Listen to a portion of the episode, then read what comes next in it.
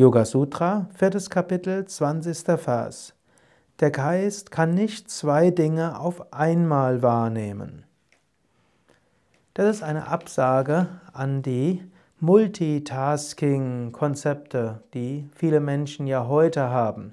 In der heutigen Zeit, ich nehme sogar an, wenn du jetzt diesen Podcast hörst, dann hockst du jetzt nicht andächtig vor dem Computer, sondern du machst vielleicht noch irgendetwas anderes. Vielleicht guckst du gleichzeitig, was auf deinem Bildschirm ist.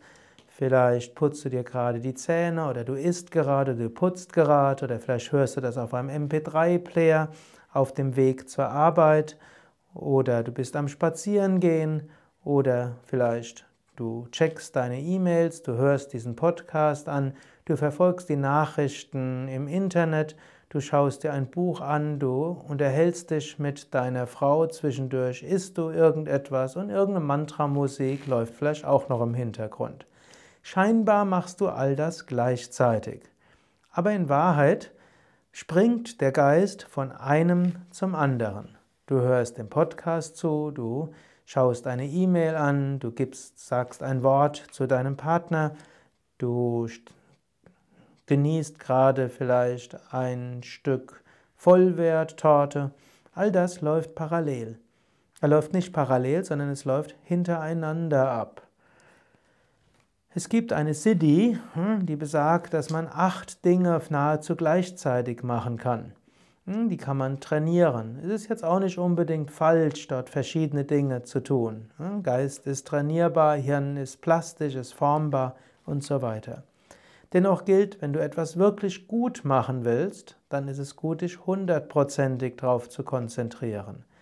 Wenn du wirklich mit einem Menschen sehr gut zurechtkommen willst, dann ist es gut, dich hundertprozentig auf ihn zu konzentrieren, während du mit ihm sprichst.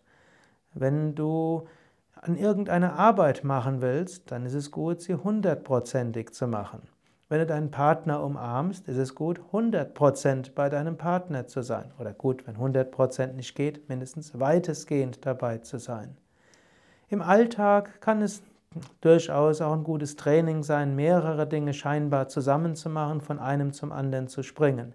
Ich muss zugeben, das mache ich ja auch. Ich höre mir auch Hörsendungen an, fahre dabei Fahrrad, schaue mir die Natur an und ab und zu mal, wenn es eine längere Fahrradtour ist, dann trinke ich gleichzeitig noch ein Wasser. Also viele Dinge gleichzeitig.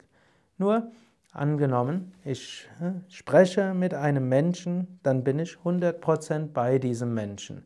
Auch wenn ich telefoniere mit einem Menschen, dann werde ich nicht 100 Dinge parallel machen, sondern im Normalfall, ich gebe es ja zu, es gibt auch kleine Ausnahmen, aber im Normalfall konzentriere ich mich ganz auf diesen Menschen.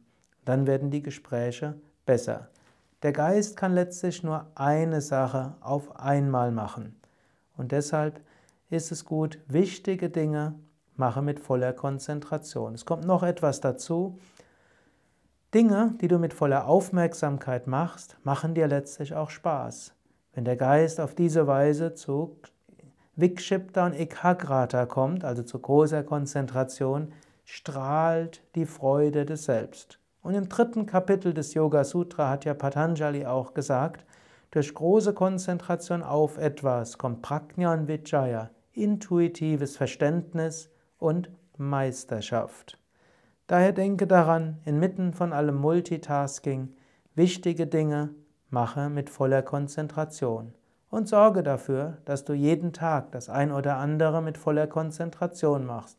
Zum Beispiel, wenn diese Hörsendung zu Ende ist, Verharre einen Moment lang und nimm das wahr, was du siehst. Schaue aus dem Fenster oder schaue in die Natur oder schaue eine Pflanze an oder den Menschen, der dir gegenüber steht oder sitzt oder egal was es ist. Eine halbe Minute ganz bewusste Achtsamkeit, Aufmerksamkeit. Es wird eine schöne Erfahrung sein. Das wünsche ich dir.